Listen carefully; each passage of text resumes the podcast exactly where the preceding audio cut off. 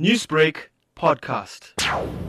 Now, the Johannesburg Road Agency says it could take a week to put in place security measures around the M1 South Bridge at the Booysens off ramp. This after water from a drain system caused sand to erode, resulting in the paving blocks of the bridge to collapse. No fatalities or injuries reported.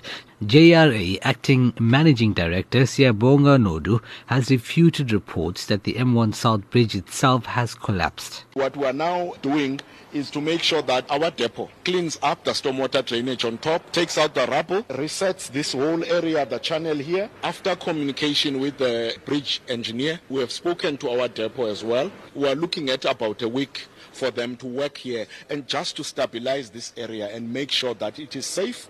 However, we also emphasize the fact that we must look at the weather to say when are we going to have the next rains because if the next rains are coming tomorrow, we must be ready in terms of whatever interim measure that no further damage is done here and further erosion.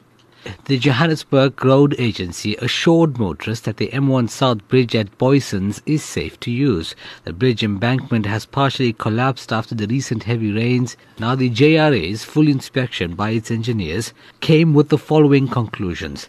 Number one, the stormwater drainage system that is meant to take water from the top of the bridge to the bottom has failed.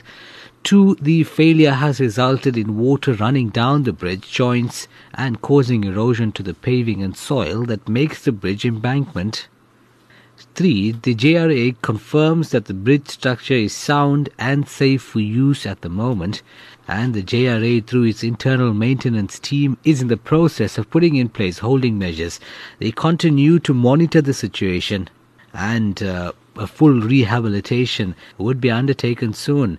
Now, the stormwater system requires urgent rehabilitation, but due to contractors' festive season holidays, this has been delayed until the 20th of Jan. I'm Hoosen Ebrahim, Newsbreak, Durban.